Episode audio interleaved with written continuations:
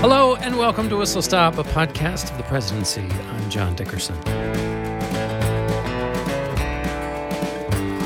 Our Whistle Stop today is October 18, 1938, and we are in Hartford, Connecticut at the Connecticut Council of Republican Women. It is less than a month before the November election and nearly 80 years from the moment in which you find yourself right now. That is, if you are a hot off the presses whistle stop listener, which you are undoubtedly, but if you are listening to this many years hence, well, then welcome to the past. A fellow of very orderly manners, whose neck and chin are piled high above his collar, which rises straight and immovable, like the Hoover Dam. And he is speaking on the topic of undermining representative government. That is the title of his speech. And in it, he is lambasting the sitting president for his economic policies and the president's thirst for one man rule. This president has hoodwinked Congress into giving up its power and loosening its spine, claims our speaker. They in Congress have become nothing but yes men. The speaker stabs for an analogy. Mr. Hitler also has a parliament, says the speaker, comparing the sitting president to the Nazi leader who, in October of 1938, has moved through the Sudetenland in Czechoslovakia, the streets filled with ethnic Germans giving him the Nazi salute. Our speaker continues talking about the German parliament. You may not know it. It, the German parliament, was also once upon a time an independent arm of the German government, but Mr. Hitler has rearranged its function. And then the speaker goes on to quote Hitler. Hitler said individual members may advise but never decide. That is the exclusive prerogative of the responsible president. Well, who is this speaker comparing the sitting president to Hitler?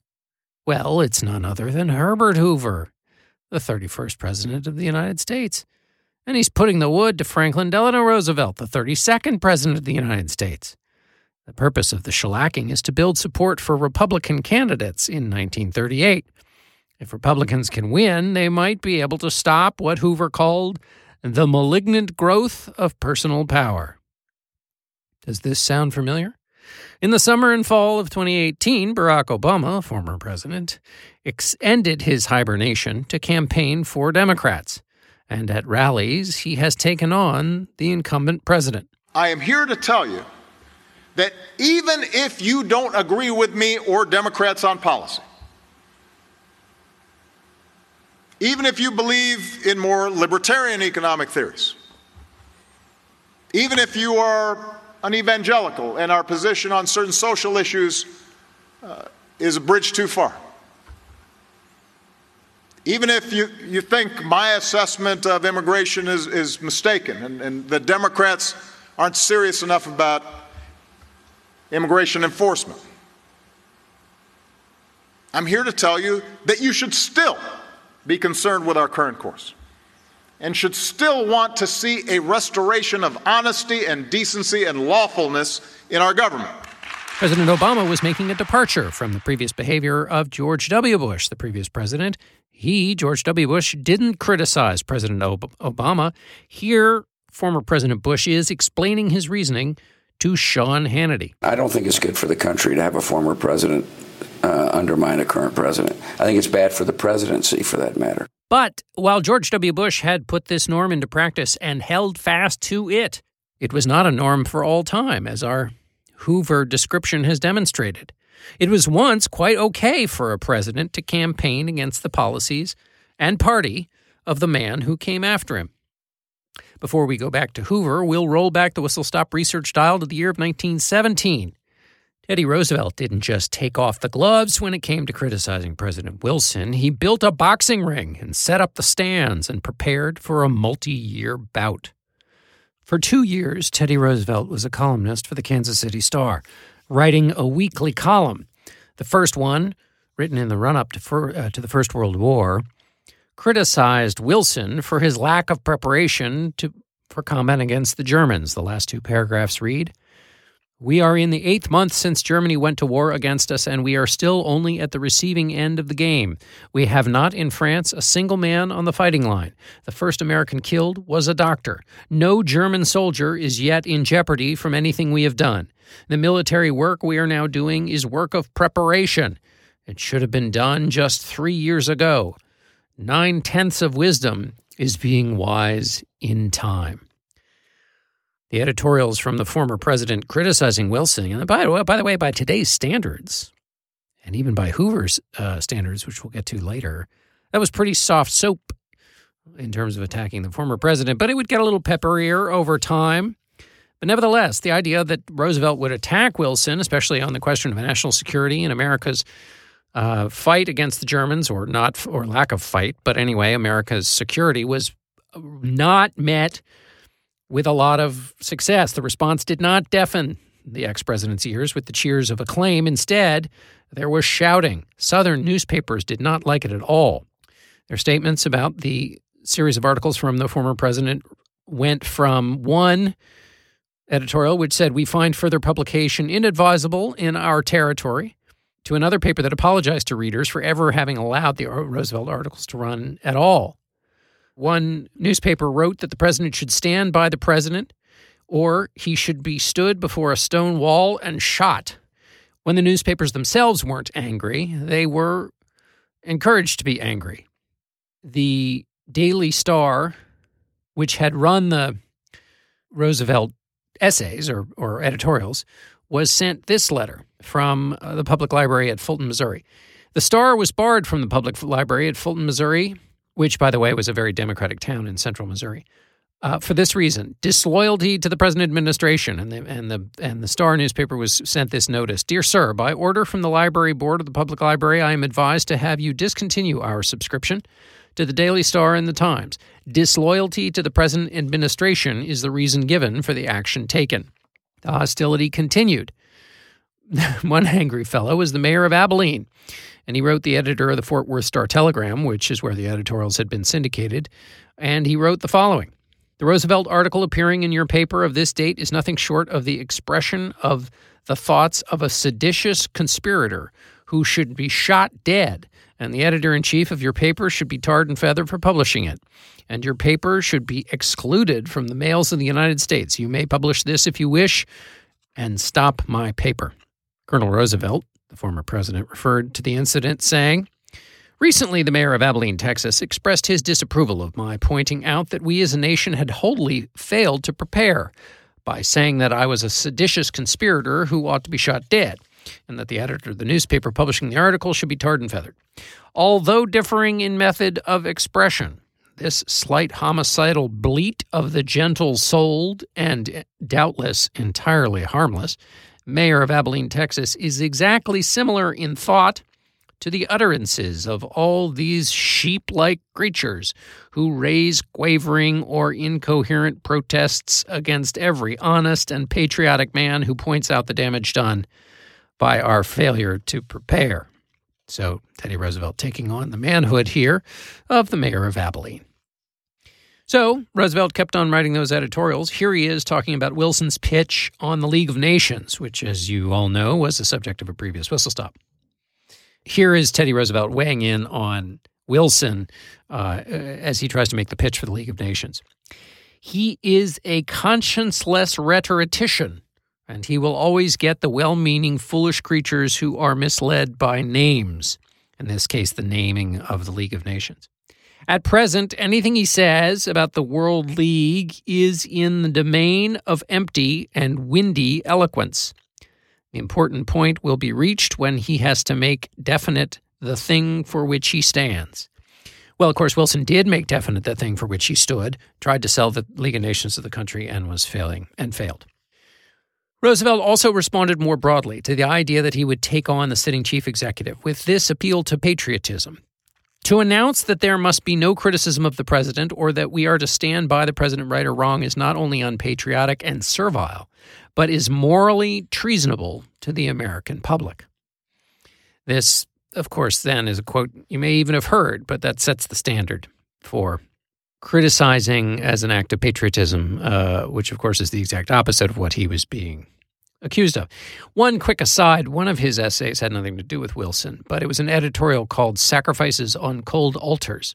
Roosevelt addressed a mother whose son had died of influenza while in the Navy, and the mother had said that she had given her boy proudly to her country, but she wished that, quote, only he could have died with a gun in his hand. And Roosevelt wrote his editorial and said this The mother or wife whose son or husband has died, whether in battle or by fever, or in the accident inevitable in hurriedly preparing a modern army for war, must never feel that the sacrifice has been laid on a cold altar. There is no gradation of honor among these gallant men, and no essential gradation of service. They all died that we might live. Our debt is to all of them. This essay, though he wasn't a president, this is how norms are built, or at least how they're maintained. A president, past or current, takes the opportunity of a moment to shore up the national honor and the power of service of any kind. This notion of service being of equal value no matter how you die, because it's based on your sacrifice to the country, which we all owe a debt to, is, of course, in great contrast to President Trump, who, as a candidate, said about John McCain's time as a POW I like heroes who weren't captured. So now back to Hoover. 1932, when Hoover got his pants handed to him by FDR, the two men really did not like each other. Hoover called Roosevelt a chameleon on plaid, a really a great expression, and FDR preferred the image of Hoover as a fat, timid capon. For Hoover, like Obama, the central policy argument against the incumbent was the economy. He traced the recovery from the end of his administration, Hoover did, and said the charge that people were, quote, neglected and starving when his administration ended six years ago was a prevarication. So while Hoover was taking um, credit for any uptick that had happened since his administration, he was also, of course, criticizing the New Deal because at this period of time, the economy had it had come back to life after the initial burst of the New Deal after FDR's election, but by the spring of 1938, 5 million people who had found jobs in 19, since 1933 were out of work again, and nearly 14% of the population was on relief. So this was in the slump uh, after the first burst of New Deal and before the prosperity that would be kicked in by the Second World War. Okay, so he's basically saying to blame the past is a prevarication. And then he said the New Deal, quote, had experimented, experimented with the American way of life for six years at a dreadful cost in human misery and despair. Hoover said, quote, the major problem America confronts today is whether we shall shape our economic system on free men or whether we shall introduce it into it a mixture of personal power with coerced or regimented men. This is the flaming conflict in the world today. The central charge was that FDR had inserted too much government into the American free market system. Hoover again. We have seen personal control of expenditures. We have seen the attempt to mix a system of free enterprise, a system of and a, and a system of creeping collectivism. We have seen a vindictive campaign to array class against class and group against group. All this is the destruction of freedom and prosperity. Hoover continued the, the campaign was not a conflict between Republican and Democratic policies. It is a conflict between two ideas of life for America. The conflict that started in 1933 is a conflict between old and new American life. It is a conflict between age old personal government and a government of free men under the rule of law. So, what was Hoover asking for? He was asking for a Congress that was not supine. Give us an election of a new Congress of independent men and watch America come back. Modern listeners would be amused at the argument because Hoover's Hoover made a few claims. One of the biggest ones was that the Congress was totally under the rule of the president, which of course would seem very familiar because the Republican leadership in the House and Senate is essentially under the rule either explicit or implicit of the president. Explicit meaning you're going to do this or that piece of legislation. Implicit meaning that if they go crossways to the president, he will punish them in their districts. Uh, and any senator or congressman who, who is a Republican who bucks the president can be assured of a primary opponent who will have the, the MAGA nation against them. A MAGA nation, not to be confused with machination. It's hard to convey just how consistent this message from Hoover was about how awful it was that Congress was essentially just doing whatever the president wanted. If we examine, said Hoover, the fate of wrecked republics throughout the world, we find the first symptoms in the weakening of the legislative arm. Subservience in legislative halls is the spot where liberty and political morals commit suicide. It was unheard of, said Hoover, to simply do the president's bidding, for Congress to do the president's bidding. Of course, he'd be shocked today. As Congress was receding, FDR was threatening those who wouldn't do his bidding, as you whistle stop listeners know from our episode devoted to the topic of the purge in 1938, when FDR tried to purge Democrats who would not support his programs. Chief among those programs was FDR's request to reorganize the executive branch to make it larger and more responsive to the challenges of the time. Now, of course, Hoover was picking whatever weaponry he could to attack the incumbent, but or, or attack his successor. But of course, this tension the, is built in the presidency. A president who wants to act quickly and wants more speed, either with the, the with the free assent of, of a supine Congress or uh, more power in his executive agency, he wants to act quickly. And the people expect him to act quickly. But the legislature, Congress is supposed to still be powerful enough to be a brake on a president so that the president doesn't do too much too fast that is at odds with the national consensus. So, what did Hoover mean when he talked about losing political morals? He was talking about the slow slippage of standards that would that would cause the public to simply let the despot roll over them. Liberty never dies, Hoover said, from direct attack. No man ever arises and says down with liberty.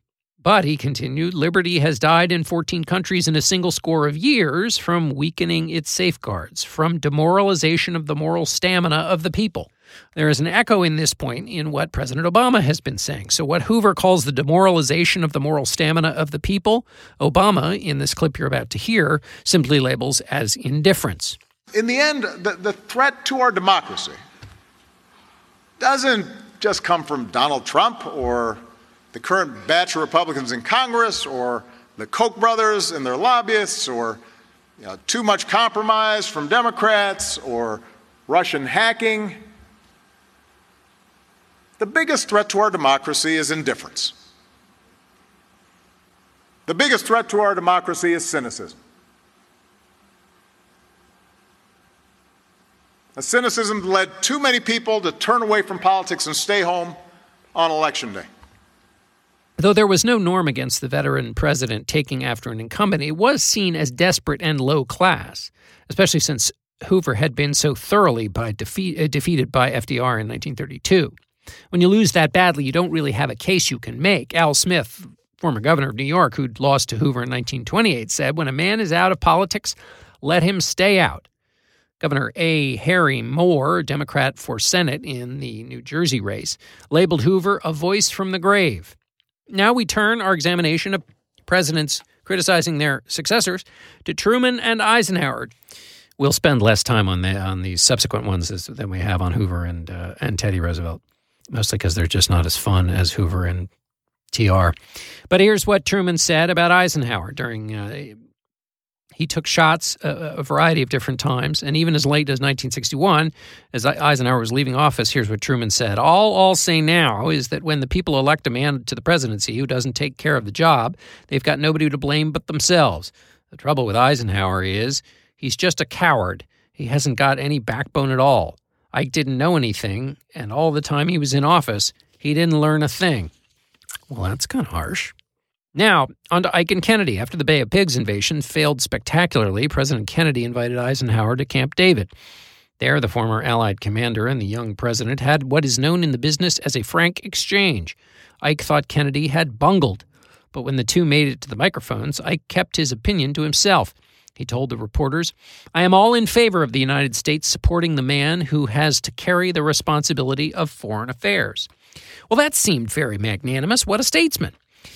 Well, Ike didn't stick by the president for that long. In 1962, during the campaign, Eisenhower was open and vocal in his criticism of Kennedy. He attacked, quote, the dreary record of the past 21 months. It is too sad to talk about. Why was Ike on a six state campaign tour? Well, to beat the Bushes for his party, of course, but he also let it be known that he was sore at the attacks from the incumbent president. He said that he had spoken out only because, quote, recently in my home state, we were told by President, the president himself that during eight years of Republican administration, our foreign policy drifted aimlessly about. Kennedy's assertion that the new forceful foreign policy had taken hold was news, said Eisenhower.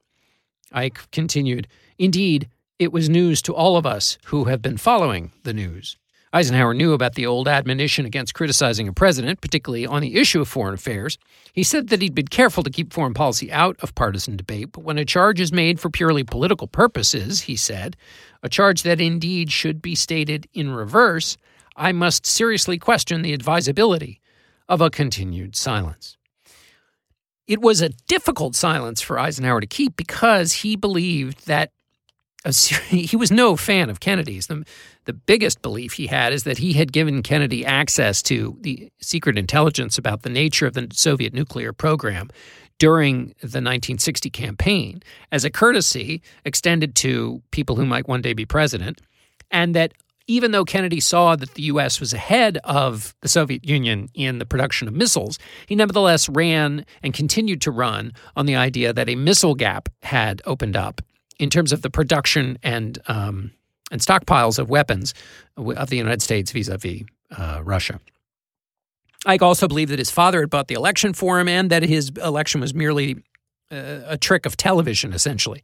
He described the press as fawning over Kennedy and that the press treated him in a cultish fashion.